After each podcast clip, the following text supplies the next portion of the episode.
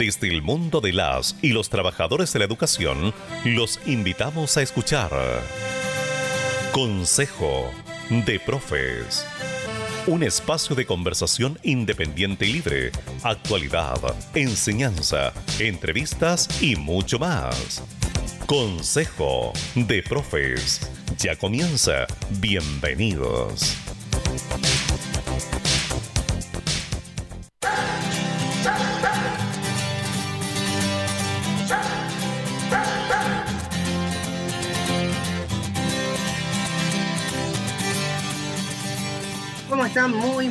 Buenos días. Hoy, sábado 5 de junio, siendo las 10 con 1 de la mañana, le damos la más cordial bienvenida a nuestro programa Consejo de Profe a través del 106.3 Radio Emoción. Antes de comenzar, quiero saludar a mi compañera Gladys. ¿Cómo estás, Gladys? Hola Camilo, buen día a ti y todos aquellos que nos están escuchando eh, en esta mañana 5 de junio. Ya a mitad, eh, comenzando y la mitad de este año. Así que un saludo para ti y también para nuestro invitado del día de hoy. Así es, hemos tenido una semana bastante intensa, tuvimos cuenta pública, tuvimos dos anuncios importantes que ha sacado Roncha en la política chilena, como es el tema del matrimonio igualitario, y también se está discutiendo lo que se estaba discutiendo ahora en, en, el Congreso, el tema del, del IFE eh, universal para todos los chilenos y chilenas.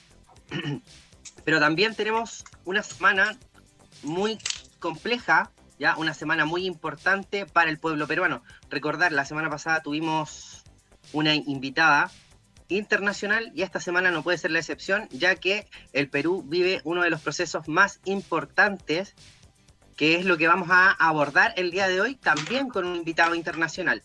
Hacemos una pausa musical y a la vuelta vamos a conocer quién es el invitado del día de hoy.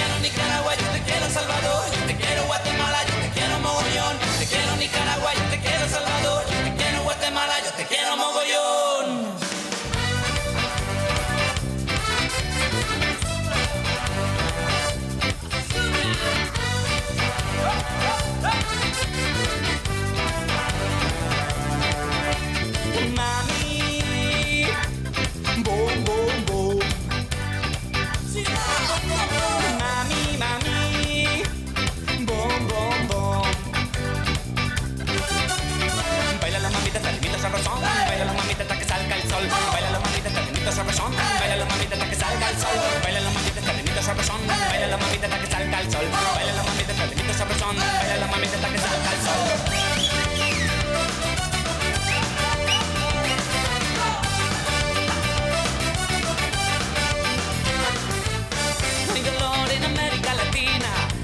De todo un pueblo por la libertad, la pobreza creó a los insurrectos que mueren en las montañas por la libertad, soportando dictaduras que les privan de su libertad, sometidos al imperialismo yanqui, al poder del dólar. Déjale su tierra laborar,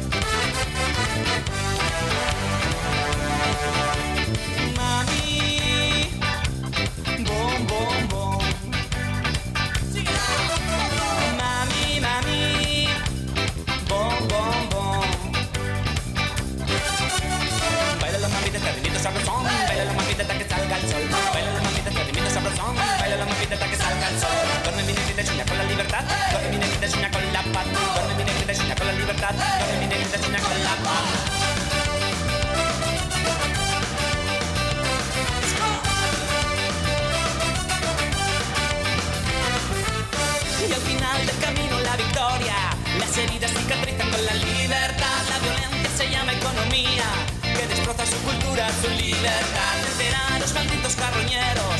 Por encima del dinero está la libertad. Represión en América Latina. Gringos, ¿hasta cuándo?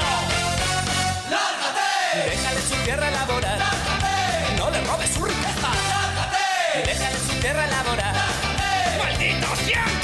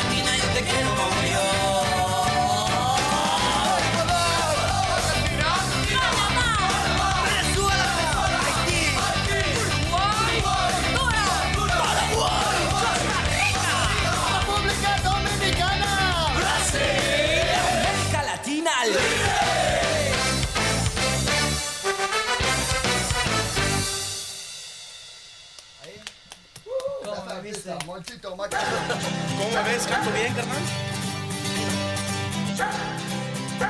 Esto es Consejo de Profes. Siga con nosotros.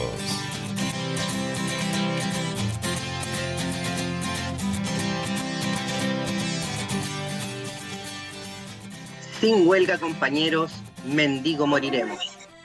Luchando por las calles, enseñaremos. Tú no estás solo y somos dos. Ahora somos todos en una sola voz.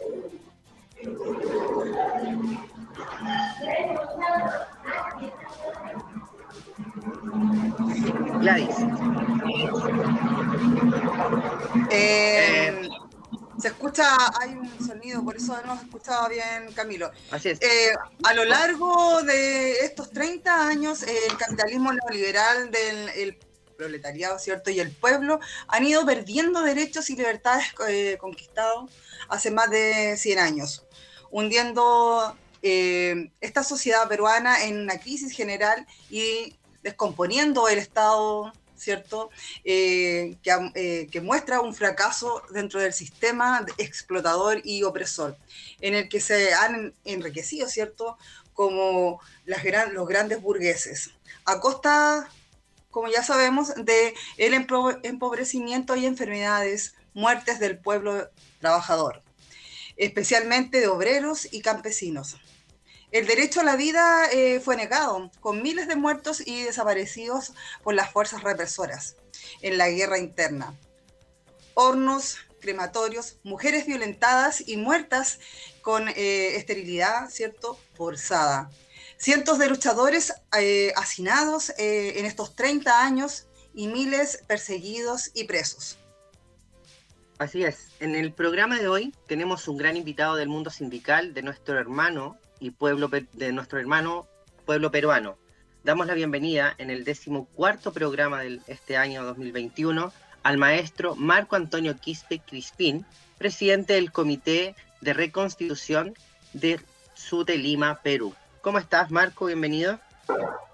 Buenos días, eh, compañeros de, de Chile, ¿no? Recién un saludo de clase acá de Perú, y que estamos ahorita viviendo un contexto un poco complejo, pero eh, reafirmarnos en el- la perspectiva de la lucha sindical, ¿no? De nuestro, de los profesores. Bueno, también eh, te doy la bienvenida, compañero Marco. Eh, bueno, y primeramente eh, realizarte una pregunta. ¿Quién es eh, Marco Crispi, Crispín? Disculpe, sí, yo soy actualmente, asumo la responsabilidad de la presidencia del Comité de Reconstitución, ¿no? En sí no somos la representación general de todo el sindicato de Lima, sino somos un comité, ¿no? Que se ha articulado para asumir la prueba de reconstituir nuestro sindicato único bajo los principios fundacionales de, del Estatuto de 1972, ¿no? que tiene como, como motor pri- principal la lucha de clases. ¿no? Hoy a nivel del escenario de Lima, nuestro sindicato, el magisterio se encuentra dividido ¿no? por varios o, referentes de organizaciones. ¿no? Entonces, en ese, en ese caminar, nosotros hemos asumido la tarea ¿no? y la brega de reconstruir nuestro sindicato y, uni- y unirlo, unificarlo en uno solo. ¿no? Y, y, es- y esa tarea es eh, la asume el Comité de Reconstitución, ¿no? que somos parte, muchos profesores de, de muchos eh, sectores de, de Lima, ¿no? y en esa tarea estamos. Bueno, eh, bueno, también preguntar, ¿cierto? Eh, ¿Cuál es el objetivo del Comité de Reconstitución eh, SUTE Lima? Bueno, el objetivo del sindicato es específicamente reconstituirnos, o sea, reconstituir, ¿qué quiere decir? Retomar los principios fundacionales del sindicalismo clasista, ¿no? Plasmados, eh, delineados por nuestro, por el pensamiento de José Carlos Mariátegui, ¿no? Que tiene como guía, nuevamente lo repito, es la, la lucha de clases, ¿no? Hay un principio orgánico que es el centralismo democrático, ¿no? También en lo político eh, rechazamos toda injerencia del imperialismo, ¿no? y en lo orgánico justamente, bueno, ah, lo principal es que asumimos el motor del desarrollo de la sociedad con- de, por la, llevado por la lucha de clases, ¿no? Ese, ese es nuestra tarea y ese es el, el papel del, del comité, ¿no? Muchas gracias, Marco. Mira, Camilo. yo al momento de, de comenzar el programa mencionaba que en Perú está la semana clave eh, para vivir un hecho histórico eh, con respecto al tema de, la- de las elecciones presidenciales. Y bueno, los resultados obte- obtenidos al 100% en las elecciones presidenciales de Perú dejaron al profesor Pedro Castillo con un 19%, seguido de la líder de la Fuerza Popular, Keiko Fujimori, con un poco más del 13%. Y precisamente mañana es el día clave en donde va eh, el tema de la segunda vuelta. Y Castillo no es para nada un rostro ajeno en la política. Eh, mencionábamos también en el programa pasado que en el 2017 eh, fue uno de los líderes de, de los gremios de profesores más poderosos del país y fue el protagonista de una huelga en contra de las políticas en materia de educación que se habían implementado a partir del gobierno de Ollanta Humala. Desde tu perspectiva, ¿cómo se explica el actual contexto político electoral que vive el Perú? Sí, eh, nosotros como, como comité ¿no? y como parte del, del magisterio hemos tomado una postura, dos posturas distintas en este contexto, ¿no? La primera, en la primera vuelta hemos asumido el no, incluso el no votar y el votar viciado, ¿no? ¿Por qué? Porque estábamos en un proceso, en un contexto de, de pandemia, ¿no? Y donde miles de fallecidos se, se incrementaban las muertes, ¿no? Y había un abandono total de, de, del Estado, ¿no? Y se, mostra, se mostraba que la democracia burguesa en sí estaba en, en, un total, en una total descomposición, ¿no? Y, y, ninguno iba a representar en este caso los intereses del pueblo como parte de, de, del desarrollo, en este caso de la, de sociedad, de una sociedad eh, capitalista, ¿no? Y en, en, esta, en este contexto de segunda vuelta, eh, el escenario ha cambiado, ¿no? El escenario nos presentan dos representantes, ¿no? Uno ligado obviamente al imperialismo y a los grandes burgueses, que es Keiko Fujimori, y que representa en este caso Keiko Fujimori eh, desde la imposición de una constitución del, del 90, ¿no? Una, una, eh, representa la dictadura de, de, desde que inició desde los 90, ¿no? donde se impulsó la privatización de la educación eh, y se concibió la educación como una mercancía, eh, donde la educación era con fines de lucro. Le y en la actual pandemia, todo este proceso neoliberal impuesto por el fujimorismo ha colapsado. ¿no? Y por otro lado, tenemos en este caso a, a Pedro Castillo, que en este es, es un humilde docente de la escuela, de la escuela rural, y en este caso que está haciendo temblar a los grandes, a los grandes burgueses, a los burgueses, ¿no? Porque ven en peligro sus grandes negociados de aquí a los próximos cinco años. ¿no? Pero también él tiene una peculiaridad, ¿no? Eh, es, es, muestra posiciones de caudillo, ¿no? eh, eh, posiciones a veces muy improvisadas, pero frente a, esa esas, esas dos propuestas, el magisterio tampoco se puede abstener o plantear un voto blanco o no votar, ¿no? Entonces, lo que estamos planteando es buscar mejores condiciones y de alguna manera delinear el, las, las elecciones, esta coyuntura en apoyo a, Castillo, ¿no? Como parte de, de, mejor, de, buscar mejores condiciones para la lucha del pueblo, ¿no? No es que este gobierno, en caso llegue Castillo, va a solucionar los problemas, sino es mejor, mejores condiciones, ¿no? Y en ese contexto, eh, el 2017, cuando se inició la gran huelga del magisterio, quienes hicieron la huelga fueron las masas magisteriales. Miles de maestros descontentos de la política neoliberal, de esta ley de reforma magisterial que aplastaba, dominaba y, como dice, maltrataba al magisterio, salió en descontento, ¿no? Y salieron en masa, ¿no? Y incluso los mismos dirigentes que prepararon la huelga para el 2017 no esperaban eso. Claro, y, estuvo en esa condición el eh, profesor Pedro Castillo para poder asumir esa representatividad. Pero se dio también en medio de persecución, de despido, porque hasta ahora miles de docentes han sido despedidos. Y, hoy la persecución se ha incrementado, principalmente en el magisterio, con las leyes supuestamente antiterroristas. Entonces, ese, es el escenario, en el escenario actual en que nos vemos. Y, vemos también de que hoy eh, el, Fujimorismo ha empezado una campaña de terruqueo masivo, ¿no? Todas las fuerzas de, eh, de la burguesía se han unido, ¿no? De, de, los que eran anti-Keiko, de los que detestaban a Keiko. Vemos a Vargas Llosa, como dice, con el sello de, de, la señora Cano, apoyando una candidatura, porque lo que al final lo que buscan defender ellos es su sistema, su modelo económico neoliberal que ya fracasó. Y que muchos países en el mundo incluso están pensando replantear su mismo modelo económico neoliberal. Pero acá esta clase conservadora, reaccionaria, atrasada, se, se niega a hacerlo. Entonces, en ese contexto también se está impregnando las voces de una nueva constitución, de una asamblea constituyente. ¿no? Eso es lo que podría plantear. ¿no? Muchas gracias. Y con respecto a la influencia que, podría tener eh, la presencia de Pedro Castillo en relación a los objetivos que tienen ustedes como Comité de Reconstitución del SUTE Lima, ¿cómo, cómo, cómo podría influir en este, en este aspecto Pedro Castillo?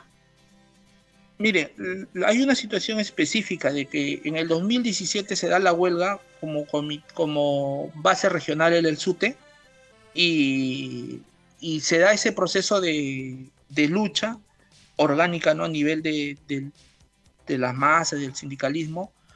Y, y, en el 2018, una vez terminado, eh, se abandona en este caso los principios fundacionales, el, sindicalismo eh, clasista, y se, forma una federación, una federación totalmente anacrónica, una federación que de alguna manera eh, no, ha, no, ha, tenido una columna vertebral basada en principios, ¿no?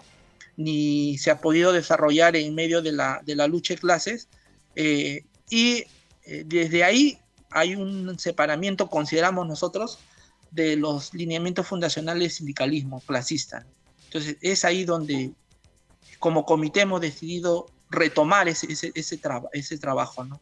Y desde la perspectiva y las posiciones de Castillo, él, él de alguna manera no, no asume una posición o no se delinea una posición específicamente eh, de clase. ¿no? Dentro de sus declaraciones podremos escuchar, ¿no? Incluso al mismo Cerrón, al mismo dueño del partido, dijo, a él no lo vamos a ver ni, ni como portero de, de una entidad del Estado, dijo. Entonces, y también dentro de sus declaraciones dijo, en mi gobierno no se van a ligar ningún tipo de, de extremistas, dijo, ¿no? que estén ligados a grupos extremistas.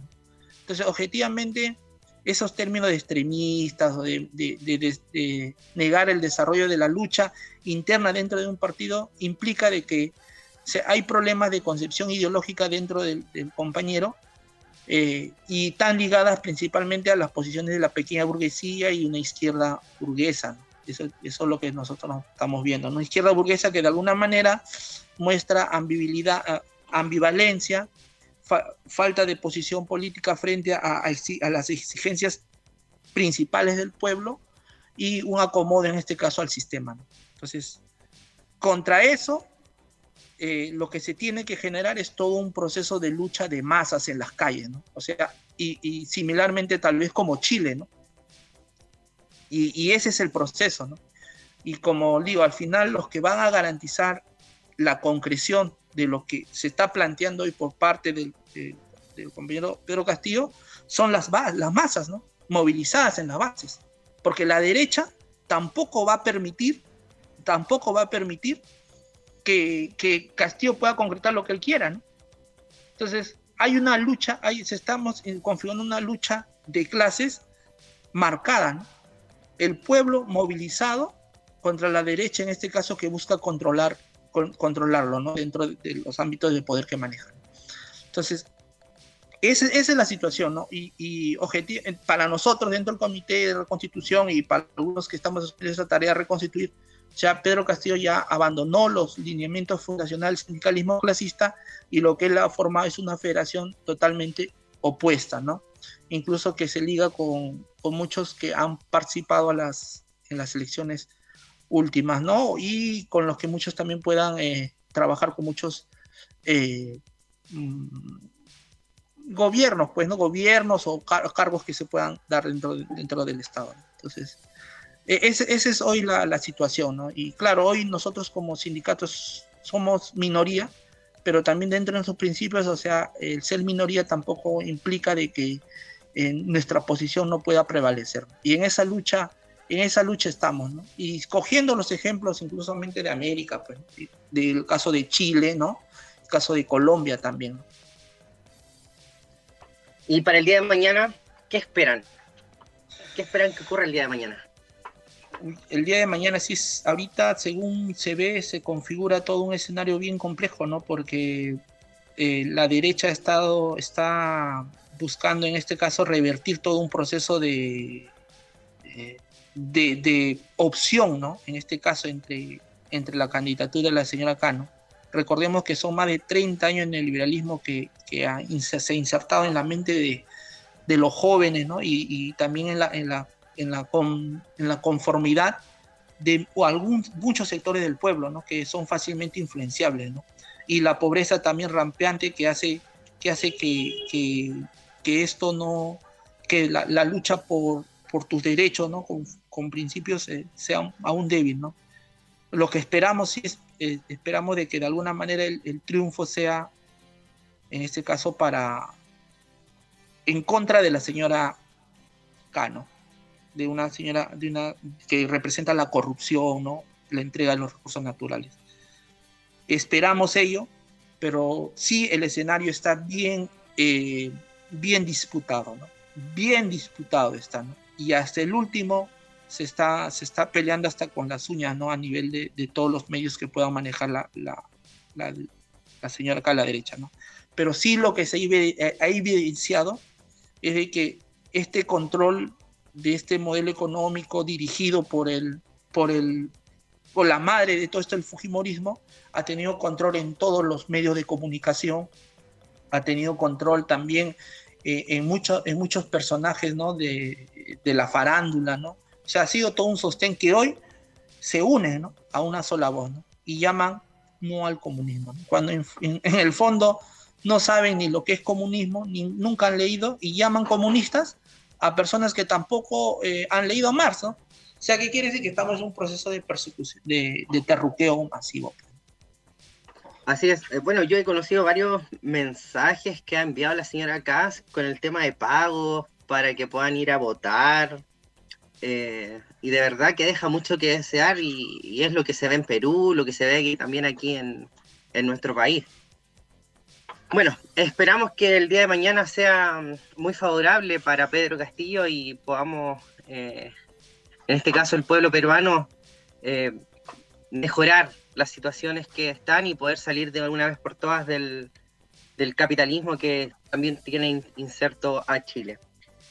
Eh, vamos a hacer una pausa musical. Ya a la vuelta vamos a abordar precisamente eh, el tema de la pandemia respecto eh, al contexto que se está viviendo en Perú y también la opinión, obviamente, de, de las revoluciones que ha habido en Colombia, Ecuador y Chile. Hacemos una pausa musical y a la vuelta este y otros temas más.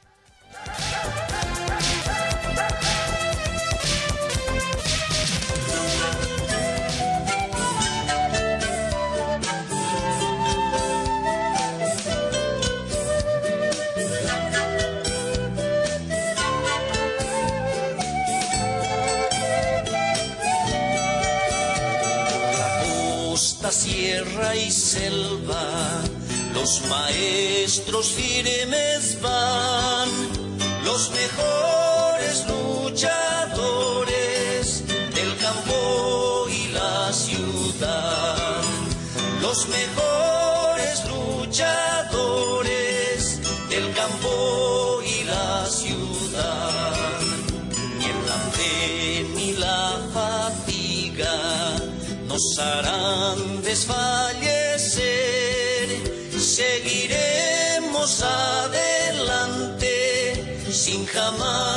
retroceder.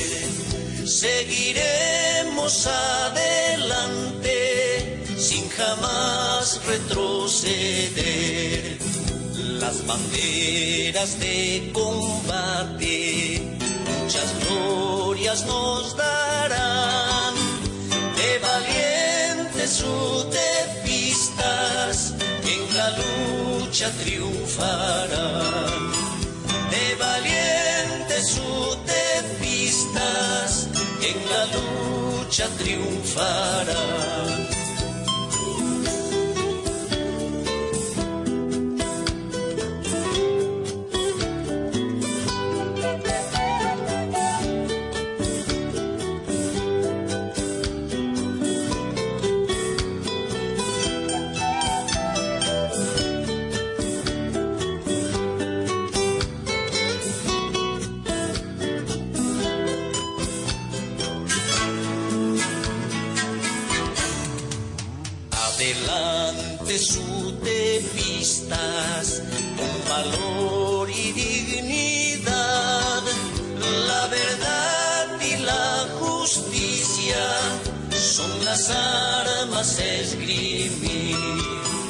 La verdad y la justicia son las armas a esgrimir. Los hermanos que cayeron en la lucha sindical, con su sangre escribieron consecuencia y lealtad. Con su sangre escribieron consecuencia y lealtad. Los cobardes que traicionan nuestra causa sindical al final de la contienda su vergüenza rumiarán.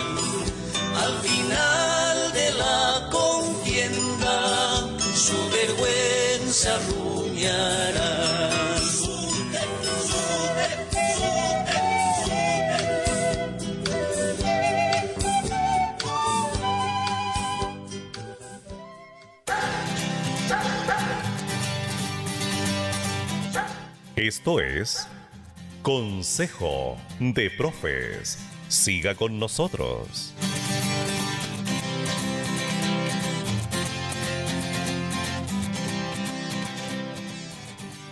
Bueno, ya volvemos eh, de nuestra pausa musical, ¿cierto? Eh, estamos, contarles que estamos con nuestro compañero hermano eh, peruano, Marcos.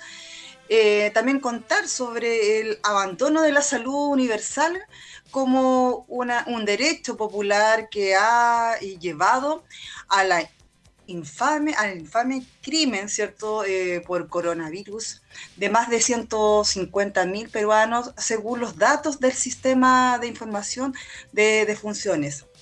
En abril, cada dos minutos murió un hijo del pueblo hermano peruano, ¿cierto?, por culpa de esta pandemia. Todos estos crímenes son obra de un sistema que ya estaba establecido fujimorista, que fue implementado y defiende se defiende aún.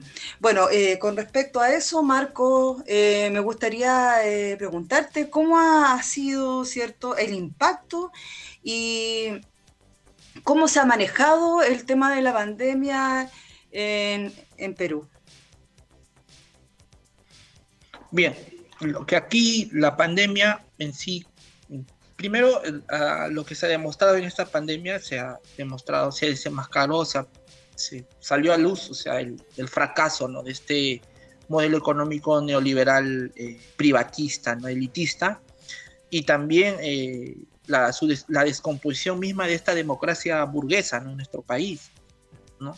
Y, y eso ha llevado justamente que hasta la actualidad, ¿verdad? Eh, cada, cada dos minutos eh, fallezca un hijo de, de- un- un- una, una persona pobre. ¿no? O sea, y esa persona pobre eh, fallece por falta de atención de la salud. ¿no? O sea, ¿cuál es la, la principal eh, problema? Es el, la falta de oxígeno, por ejemplo. ¿no? Acá no sé eh, cuánto estará valorizado acá, mil soles, no sé cuánto en pesos allá estará en, en Chile, pero un balón de oxígeno está valorizado algo de mil, mil soles, ¿no? Mil soles, ¿no? Sé cuánto estará en pesos allá. Entonces, eh, y hay veces una persona requiere en el día tres balones, ¿no? Que son tres mil soles, ¿no? Disculpa, eh, respondiendo la, la pregunta que nos está consultando Marco. mil soles equivalen a 185.756 pesos chilenos. Ya, eso multiplícalo, hay que multiplicarlo por tres, ¿no? Porque son tres, son tres balones hay Ah. veces al, al día y, y eso, Aproximadamente unos multiplica. 350 y algo mil pesos chilenos. así es, y eso es por, por cinco, ¿no? Por, o sea, por cinco, ¿no? Porque son cinco días a la semana y la verdad eh, estamos con una clase obrera realmente con un sueldo mínimo de 800, 1200 soles que no cubre, ¿no? Entonces, muchos fallecen por esa falta de atención. Hay necesidad de camas UCI, ¿no? Y, incluso los últimos reportes de, de- de- salud muestra de quienes más se han enfermado son los pobres, ¿no? O sea, los que más se han, han frecuentado, esta, los que más se han, se han contagiado son la clase eh, eh, media baja, ¿no? ¿Por qué? Porque son ellas las que tienen que salir a trabajar, son las ellas las que tienen que buscarse un sustento para llevar a la mesa de hogar. En este, en este, en ese contexto de, de inestabilidad laboral, de desempleo, ¿no? Y, y, y por qué se ha desenmascarado y ha develado todo este problema? Porque nosotros nos hemos en una economía consumista, ¿no? Nuestra economía ha sido primaria exportadora y esta economía consumista justamente ah, en esta pandemia ha llevado a que todo esto se paralice y ha generado miles de desempleo. Incluso los últimos índices de, de- del Instituto de, Estadística plantean que la pobreza se ha aumentado. Y cuando se habla de pobreza, se habla de personas que viven con 300 soles al mes. ¿no? 300 soles al mes debe ser cuánto? Pesos. Mm, si mil debe ser algo de. ¿Cuánto? De 300 pesos. O 600 pesos, algo por ahí, ¿no? Entonces, 300 es eso soles lo que. Sí, 300 soles. son 55 mil pesos aproximadamente. ya con 50 mil pesos, o sea, es lo que una persona pobre está tratando de vivir al mes. ¿no? Entonces, e- eso es lo que se ha... Sí, ¿Cómo ha sido el, el manejo? eh, bueno, tú acabas de mencionar algunos, eh, algunos aspectos con respecto al manejo desde lo que es eh, salud, ¿cierto? Pero cómo también eh, se organiza la gente también para, eh, no sé, cobrar sus derechos de salud en, en Perú. ¿Cómo tú has visto esa, esa respuesta también de desesperación? Porque como tú bien dices, ¿cierto? No alcanza a donde los valores son muy altos, la salud es muy cara. También acá en Chile la salud es muy, eh, muy cara. Eh, también sufrimos de alguna forma eh, eh, las mismas ademoles, ¿cierto? Que tiene el sistema de salud acá en Chile y en Perú me imagino que es lo mismo. sí, mire, acá el pueblo lo que ha salido en este caso es eh, a, a luchar y exigir, ¿no? Trabajo. Trabajo, eh, aumento de sueldo, y eso es lo que ha hecho, lo que el pueblo ha salido a exigir ¿no? en, ese, en, este, en, este, en este proceso de pandemia. Pero lo que el Estado ha respondido ha sido con eh, aislamiento, ¿no? Con que regen a sus casas. Y eso no ha sido la solución, ¿no? Entonces, eh, estamos, hemos desenvuelto con una, con, una, con una clase política conservadora y totalmente reaccionaria, o sea, reaccionaria, porque hasta el mismo Fondo Monetario Internacional le ha planteado, ¿no? Y ha planteado a América Latina, al país, al Perú, le dijo, ¿no? Ustedes para que puedan eh, tratar de calmar este, este avance o esta espuma de, de exigencia social, mínimamente ustedes dar un bono de, de mil soles, ¿no? De mil soles, ¿no? De mil soles. O sea, ese es, ese es el monto que ustedes deben, pero se opusieron, Sagaste que dijo no, y han seguido con su, su política de dádiva, de, de, de, de aislamiento. Entonces, y eso ha llevado justamente a mayor rechazo a este modelo fracasado. Pero el pueblo de alguna manera tiene la perspectiva de seguir luchando y seguir unificándose, ¿no? Ya el pueblo está empezando a, a, a despertar, ¿no? Y esa es, esa es la tarea en este caso de, de, la vanguardia, de los sindicatos, darle una línea mucho más concreta y específica. ¿Cómo se ha escuchado la voz de eh, los trabajadores del sistema de salud de ustedes? También me imagino que ellos tienen mucho que decir. Eh, mire, el sistema, el, en sí, el sistema de salud ha colapsado, ¿no?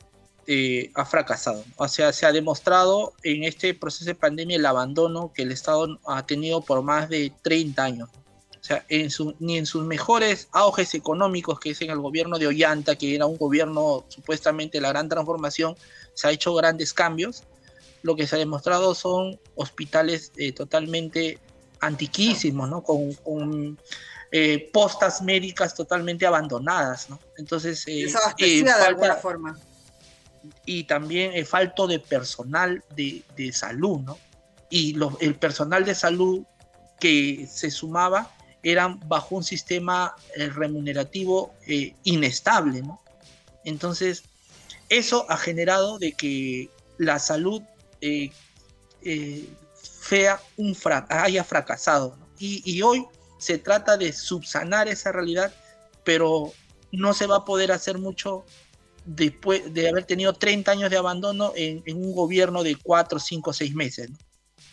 Pero sí, el pueblo lo que exige es salud pública y, que sea gratuita y que alcance para todos los niveles. Porque no es dable de que miles de personas estén falleciendo por falta de, oxígeno. ¿no? por falta de oxígeno y el negociado de las, de las clínicas.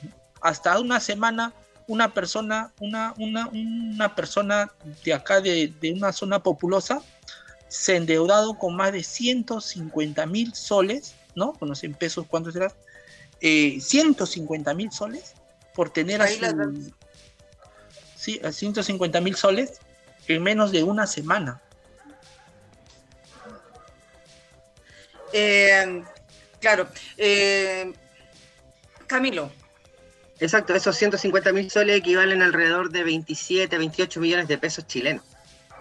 Así es, o sea, es, es, esa es la realidad, ¿no? O sea, las clínicas lo que han hecho es lucrar con la, con la salud del pueblo, ¿no? Y lo que han hecho es enriquecerse, ¿no? Y todo eso ha sido con aval del Fujimorismo, de su modelo económico. ¿no? Todo eso ha sido el problema central eh, de, de, que miles de personas fallezcan.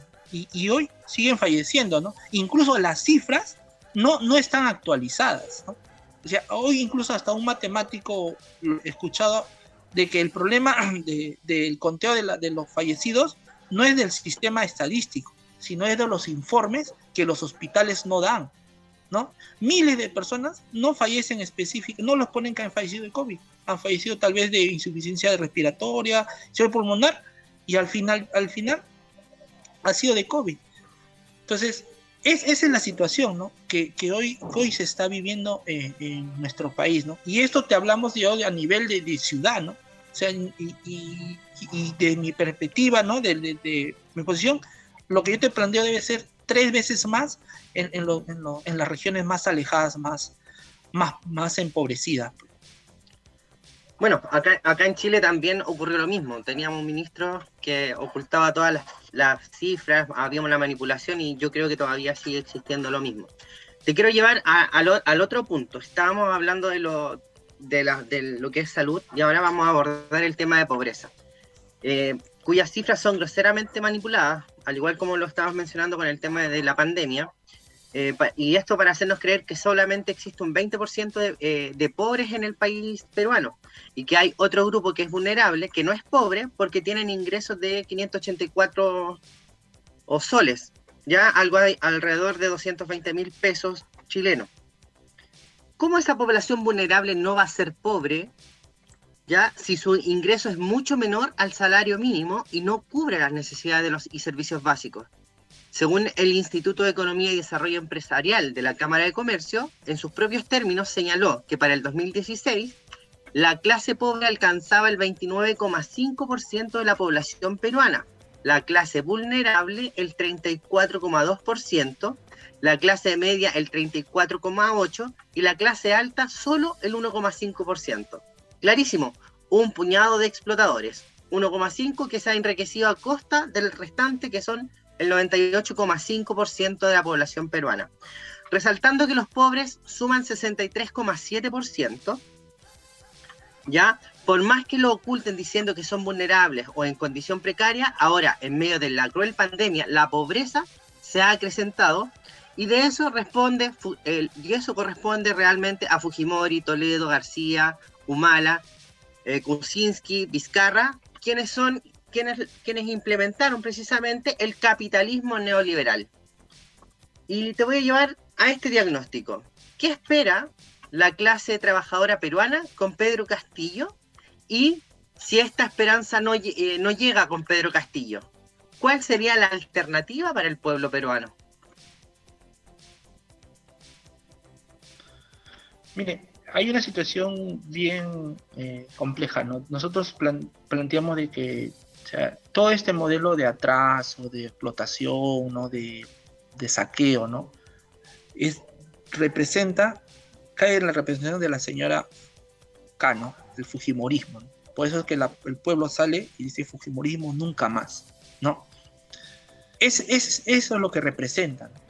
Y por otro lado tenemos la opción o una propuesta ¿no? de una economía mixta, denominada mixta, ¿no? sin entrar a, a a los cuestionamientos incluso, de una economía social de mercado que respete los derechos eh, laborales, ¿no? Y, de, y con ello implica el salario, ¿no? Y, y lo que se debe de, de exigir es el cumplimiento de ello, ¿no? Ahora, que se pueda o no se pueda, eso es parte de los intereses de la de los intereses de, del pueblo dentro de las demandas, en este caso al, al- al gobierno, en este caso, de, de- en casos de Castillo entra al poder, ¿no? Si en ca- y, eso, y eso es parte de, de toda una lucha, pues una lucha.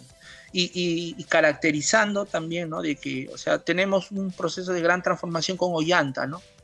¿No? Eh, pero su, su arraigo, su, su extracción es muy distinta tal vez a la de Castillo, ¿no? Castillo sale de una extracción, en este caso sindical, ¿no? Un apoyo magisterial casi nacional, ¿no? O sea, ahí tiene, como dice, tiene una responsabilidad. Y, y el, y el magisterio y el pueblo, por años de, de experiencia, eh, sabe pues ¿no? que pan que no se lucha se come con vergüenza, ¿no? y, y tendrá que salir a la calle porque la pobreza es, es ram- campeante en nuestra sociedad, ¿no? producto de, de- de este modelo neoliberal y de- de todos, de todos estos grandes burgueses que han- lo único que han buscado es saquear y, explotar a la clase trabajadora por más de 30 años. Muchas gracias. Te quiero llevar al otro extremo. Eh, habla- eh, se habla de una asamblea constituyente que sea realmente popular. ¿Ya? Y para que sea realmente po- popular, eh, podrá concretarse mientras subsista la legislación electoral que está hecha para mantener los partidos de burguesía e impedir la participación del pueblo. No podrá eh, concretarse mientras haya persecución a dirigentes populares o hay asiento de presos políticos. ¿Qué opinión tienes de las luchas, precisamente, viendo el tema de lo, que es Asamblea Constituyente? Eh, hemos visto que en promedio, cada 30 años existe algún tipo de revolución. ¿Qué opinión tienes tú al respecto, por ejemplo, de las luchas que se ven en los pueblos de Colombia, Ecuador y obviamente nuestro país, que es Chile? Mira, acá hay una situación muy, muy particular lo que está sucediendo en Perú, ¿no? Y bueno, y eso creo no es ajena a, a la, a la propia independencia nuestra, de nuestro país, ¿no? Por ejemplo, nuestra independencia, ¿cómo se da la independencia? A nosotros nos vienen a independizar, ¿no? O sea, nosotros salíamos de un proceso de desgaste, ¿no? De, de lucha de, de, de, la supuesta, de nuestra denominada independencia, de caudillos, ¿no? Ya de, de, de, de afoca, eh, como dice, acabado ello, eh, vienen, ¿no? Las corrientes libertadoras del sur y del norte y nos vienen a, a, independizar, ¿no? Y San Martín dice, ya, peruanos, indep independícese, pues, ¿no? Y nos dejan esa tarea, ¿no? Pero hoy en nuestro país hoy en el contexto eh, de América Latina eh, no tenemos una corriente de, de la denominada incluso de, denominado socialismo del siglo XXI como se dio bueno hace 10 años, 15 años. ¿No? Tenemos por ejemplo a un Colombia eh, donde está la derecha, ¿no? tenemos Ecuador que últimamente le han ganado, ¿no? En Chile, ¿cómo va, no? En Bolivia tan solo es un caso particular, ¿no? ¿No? Y en, y en Brasil, ¿no? O sea, es, como dice, lo de Perú es un caso totalmente, o sea, es como un, una, una, una, aceituna dentro de una, de una torta, ¿no? Podríamos ponerle así, ¿no? Entonces, eh, lo que se, pero sí en, general, lo que se viene manifestando es un descontento masivo de todas estas políticas neoliberales impuestas por la, por la burguesía, ¿no? Y promovidas en este caso por el imperialismo. ¿no? Y que esta pandemia lo que ha hecho es de, de, desmantelar esto, ¿no? Y lo que se va en, en Colombia justamente es, es, parte de ese descontento, esas exigencias, ¿no? Y ese rechazo esta, esta, este modelo, a esos modelos implementados y a, y a, y a, la, a la, burguesía, ¿no? la, la, a la burguesía neoliberal. Igual está pasando en Chile, ¿no? Pero el problema es la fuerza, la fuerza, la fuerza clasista, la fuerza de, de, de realmente que ve los intereses del pueblo, ¿no? Porque como un movimiento social, eh, masivo que se hará en Chile acabe en lo que denominan una nueva constitución que, que al, al, parecer, así como estoy viendo, no va a satisfacer la, la verdadera demanda del pueblo de la gente de Chile. Lo que pasa en Ecuador también, Ecuador también está, está reventando esta problemática del, del, del neoliberalismo. En, en, Brasil también de alguna manera, entonces lo que se está viendo toda una corriente de descontento y lo que se debe de articular son las luchas masivas de los pueblos de América Latina contra las imposiciones de los modelos económicos del imperialismo, ¿no? Y eso tiene que verse reflejado justamente en la cuestión problemática en las luchas conjuntas. ¿no? Y yo creo que en este proceso se viene, se, se viene articulando, se viene viendo ¿no? las, desde la solidaridad de clase que se viene dando a los pueblos de Chile cuando han desarrollado la grande jornada de lucha, ¿no? También a, a lo de Colombia, ¿no? y también a lo, a lo de Bolivia, Ecuador. El problema, eh, yo creo que eh, estas luchas eh, engendran los grandes gérmenes de, una emancipación de, la, América Latina, ¿no? Y, y, ver, ¿no? Concretar los sueños incluso de, Simón Bolívar, una América libre, libre, independiente, ¿no? Por la libertad y la soberanía de los pueblos, ¿no? Entonces, eh, pero es toda una gesta, ¿no? Una gesta y una lucha como dice, larga, ¿no? Pero, pero no, no innecesaria. ¿no? Entonces, eh, desde ya las luchas que se libran en Colombia, Ecuador, Chile son, son parte de, de, toda esta, de toda esta, de toda esta concreción de, de los pueblos por, por buscar una, una América, América libre. Eh, Marco, ¿y tú crees que se podría proyectar en el Perú una real asamblea constituyente?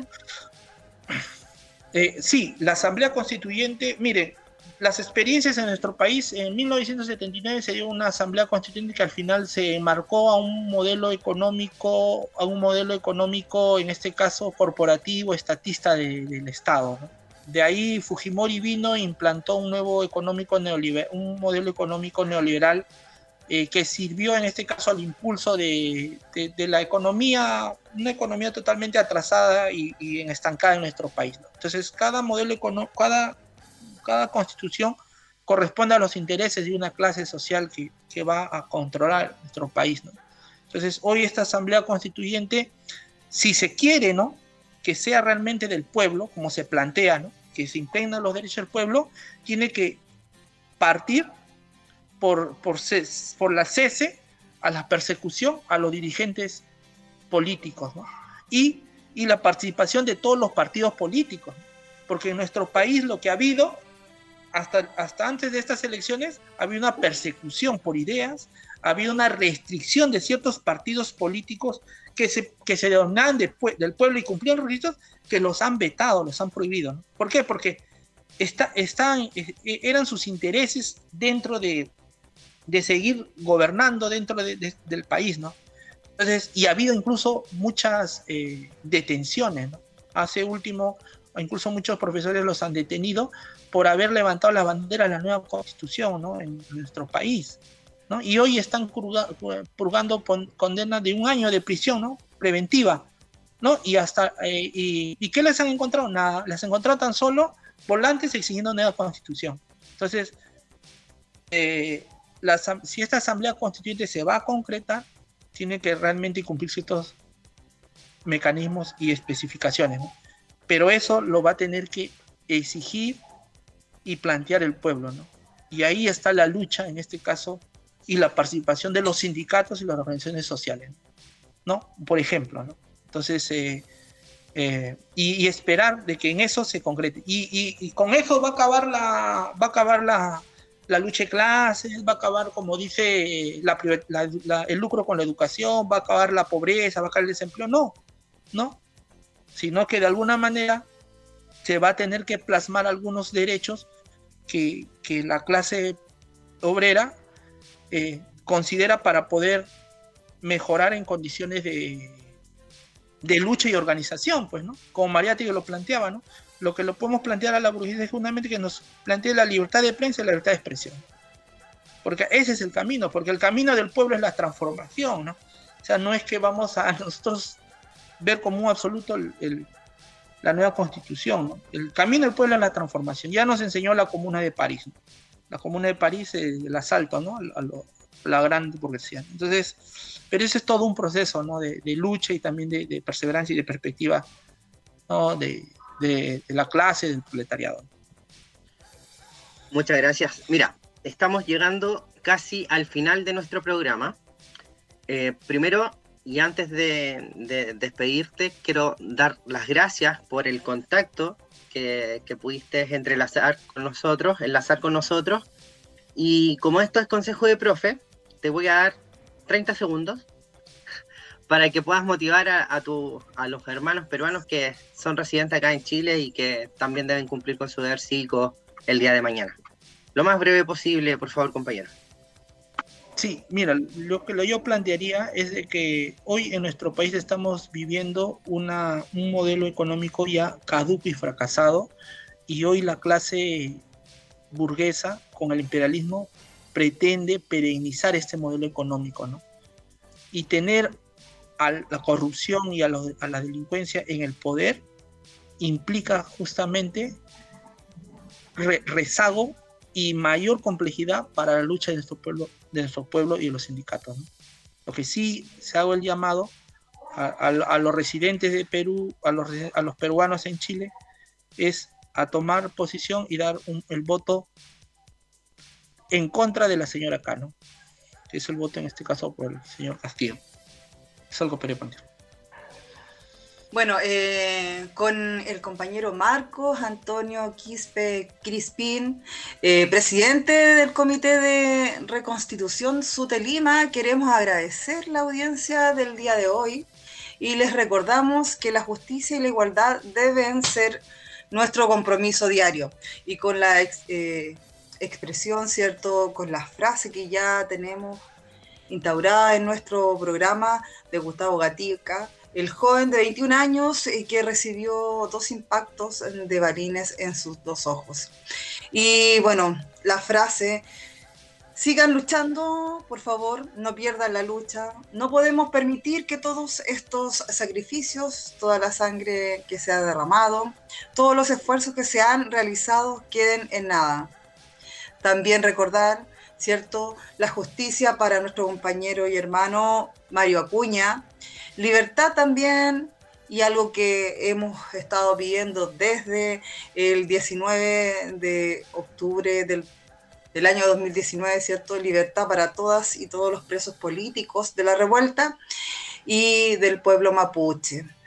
Renuncia a Piñera, a cambiarlo todo, compañeros. Muchas gracias eh, a todos los que hoy en esta mañana nos han escuchado, ¿cierto? Con nuestro compañero aquí presente, Marco Antonio.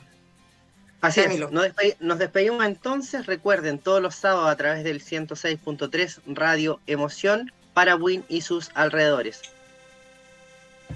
Nos reencontramos entonces el próximo sábado. Chao, chao.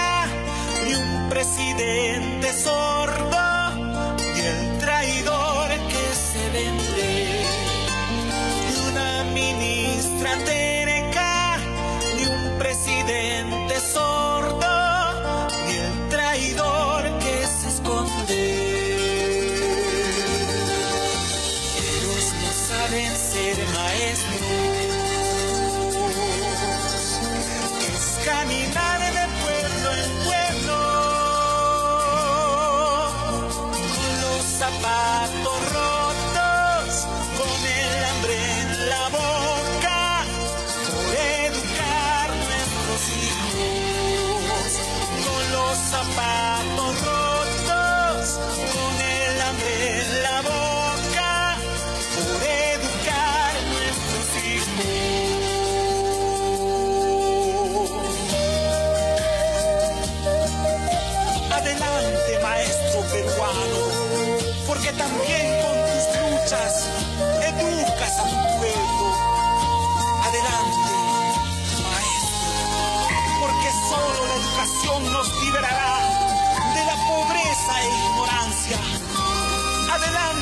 maestro peruano, porque en tus manos está el futuro de nuestra patria.